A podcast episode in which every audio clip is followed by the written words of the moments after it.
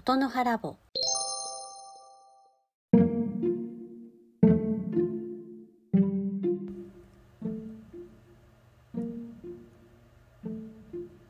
こんばんは。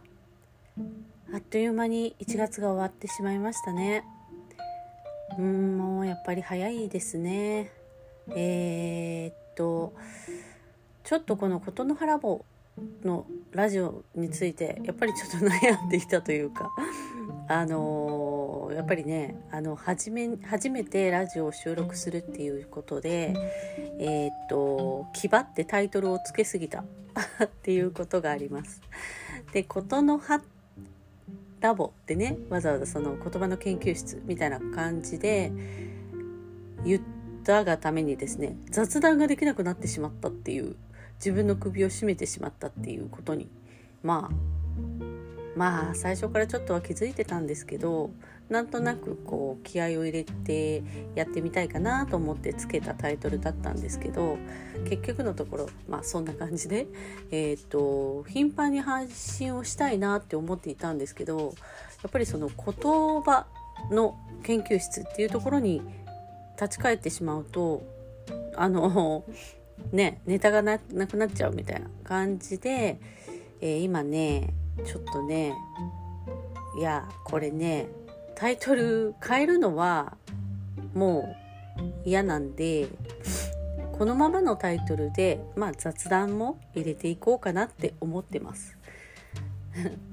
なんかまあ私なんで結構すぐそういうことをすぐコロコロ変えちゃうところはまあ相変わらずなのでえー、このラジオを聴いてくださっているもう心優しい 皆様あのどうぞお付き合いくださればと思います。で今私は普段ですねこのラジオの収録は自分の部屋で、えー、するんですけどあの一応猫がね3匹いるんですけどあのいつも私の私について回ってる一番若い1歳ちょっとの猫ちゃんがココちゃん黒猫のココちゃんね。あのあそうそうカバーの写真に載ってるココちゃんがいるんですけどその子がですね今ねドアをガリガリガリガリやってね入れろ入れろってやってます。だからそのうるす何か音が入ってるかなっていうのもあるんですけどまあこれが私の日常ということで、まあ、こういうのもねもうあの 聞き流していただければと思います。ちょっとすごい激しく引っかいててちょっとうるさいんですけどすみません。ご容赦ください。それでですねあの、まあ、雑談？あそうそう。一応今回、えーと「リスペクトってどういうこと?」っていうタイトルを一応はつけました。あのいきなり雑談会にするのもあれだなと思ったので一応トピックも考えています。でなので先にそのトピックから話すとですねあの、そうそう。それとあと自己紹介がやっぱり私の場合すごく長くなるので1回目でこう、まあ、箇条書きっぽくお伝えしたんですが、えー、その中にあったアメリカ生活が8年間っていうことでそこでまあ子育てをしてたんですね。子供がうんと一番下が4ヶ月の時にアメリカのオレゴン州のポートランドってところに、えー、前の旦那のあの転勤ですね赴任で行ってでその時にまあ感じたことっていうのもまあシェアしていこうかなって思っています。でそのリスペクトっていうのはそのアメリカ生活でこう一番そう私が結構刺さった言葉でした。というのはあのまあアメリカ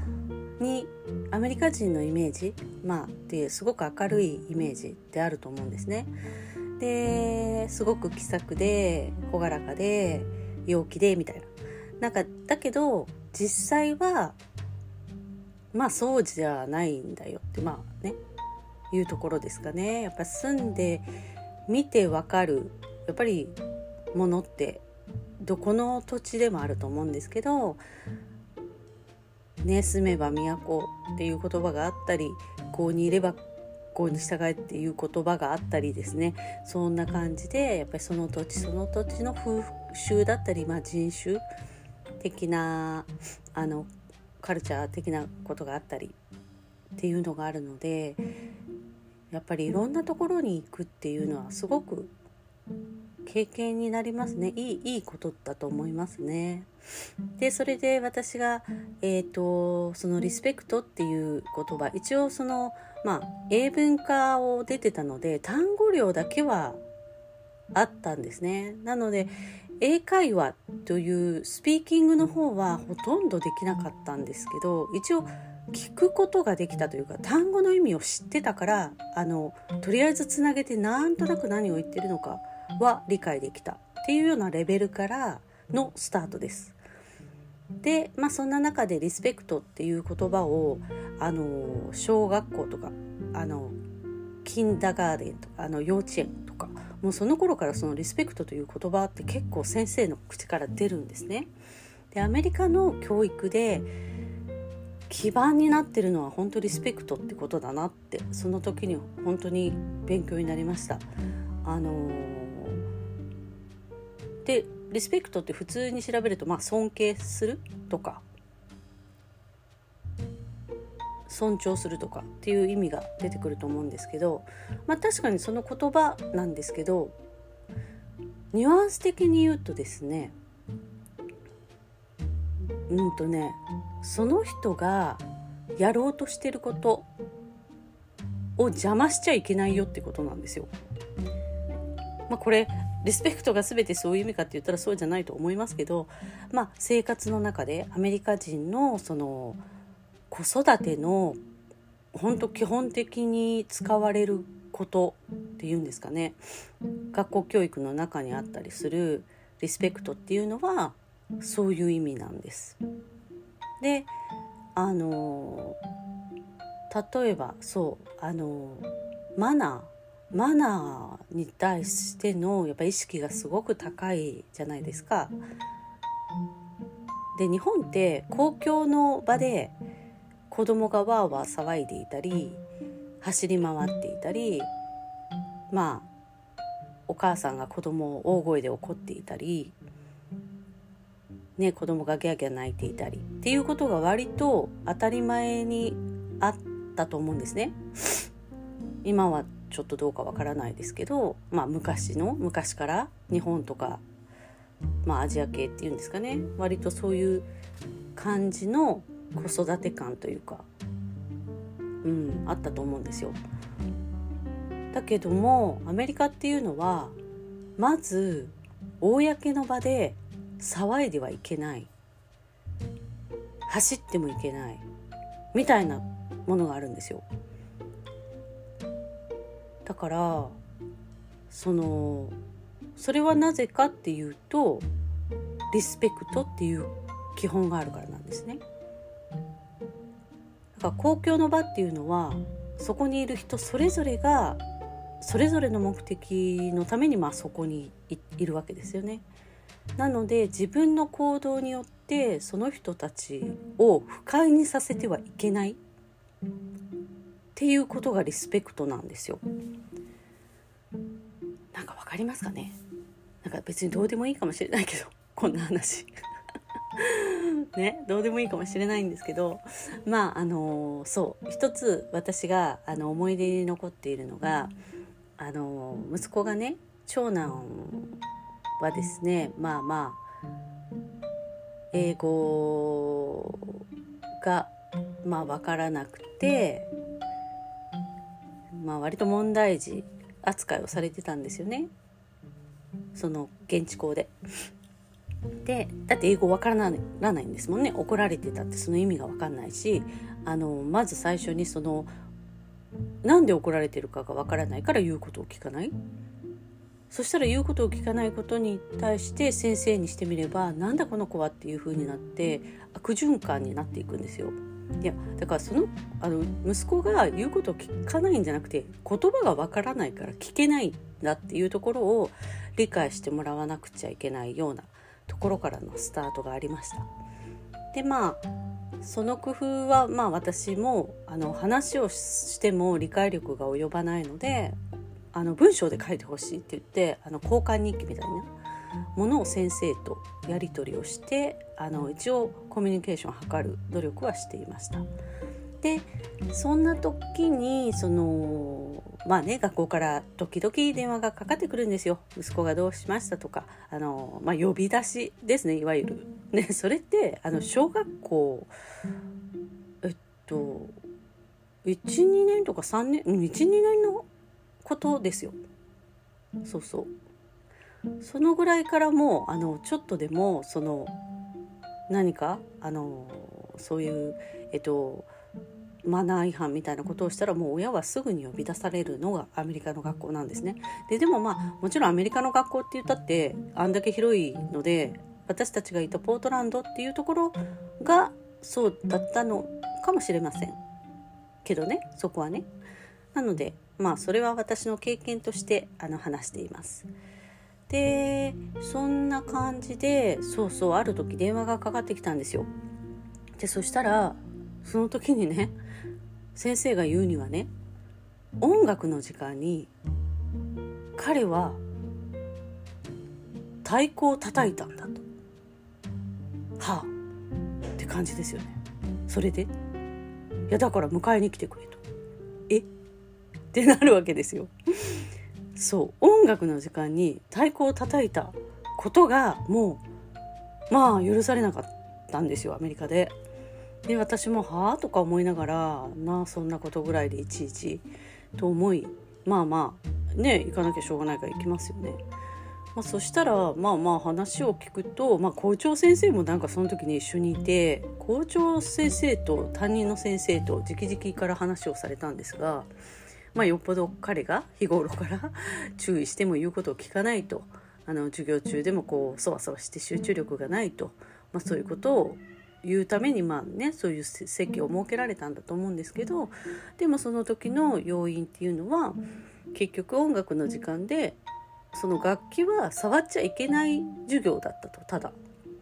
ただ先生の話を聞いたりしている時でも音楽室だから後ろに楽器があったんですよね。でまあまあ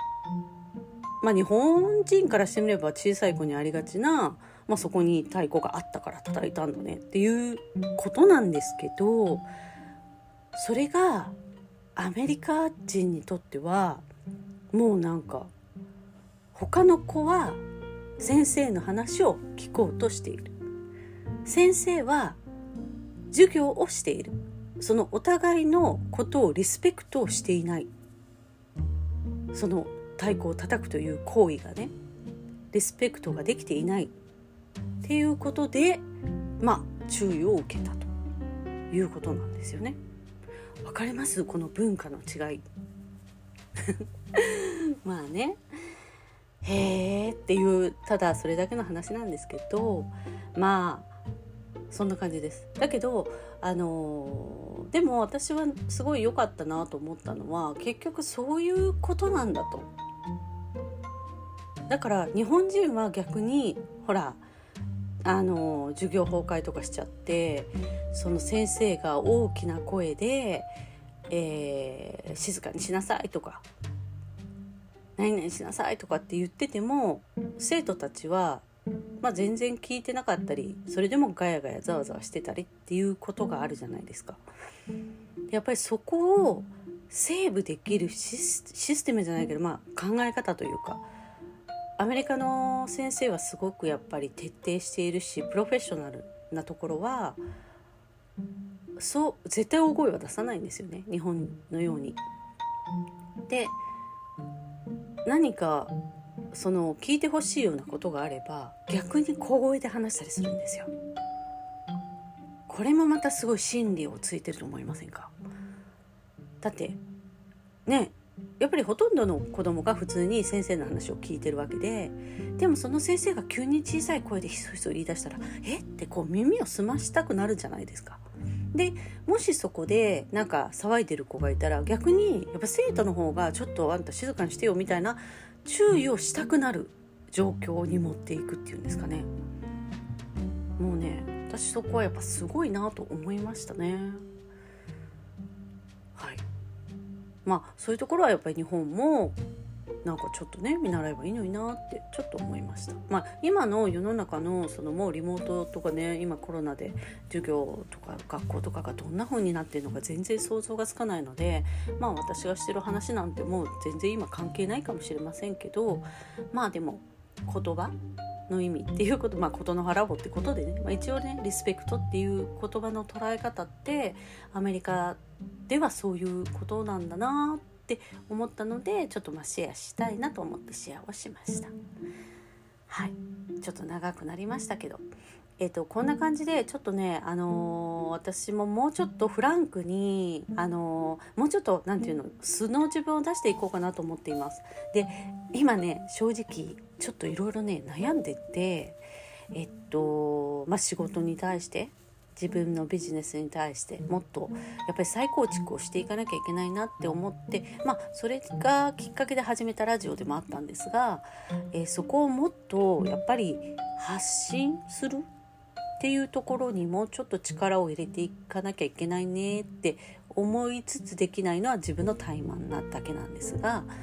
それをちょっとラジオの方やっぱりしゃべあのブログも書きたいことは割といっぱいあるんですけど私書くとやっぱりこう読み直して文章を訂正したりとかして本当にね2時間いや2時間じゃ済まないか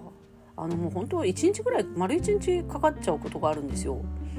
なのでなかなかそのそれでこう毎日更新しようと思ったらずっとねあのスマホに向かって文章を考えてなきゃいけないみたいなことになるのでとてもとても時間がまあそこも訓練なんでしょうがなかなかその慣れるまでにいけてなくてうんなかなかね思い通りにはいけてないんですよね。だけどまあ喋るんだったらこんな感じでまあまあもうちょっとグダグダですけどまあ、それも私だしうんまあいいんじゃないかなと勝手にまあね自分なりにいいかなって思い始めているのでこんな感じでちょっとねあの雑談もしていこうと思います。まああんまりあのためになるようなこれはラジオではないと思うんですけどあのー、まあ聞いていただけたら嬉しいです。であとまあそれとあとやっぱり何かこうそうですねまあいきなりね私に何を聞けばいいんだっていう感じもあるので今今はまだ全然あれですけどただ感想とかもしいただけるんだったらあの飛行機マークがスタンド FM の下に飛行機マークがあるのでそこをポチッとしてもらうとあのお便りレターレターかな？レターっていう機能があってそこであのお手紙をいただけることになるのでもしよかったら何かあのコメントとかあのねあの励ま 励まし？なんでねなんでお前を励まさなきゃいけないんだよ？って話なんですが なんかこうお言葉をいただけるとちょっと嬉しいです。というわけであのまたよろしくお願いします。では今日はここら辺でバイバーイ。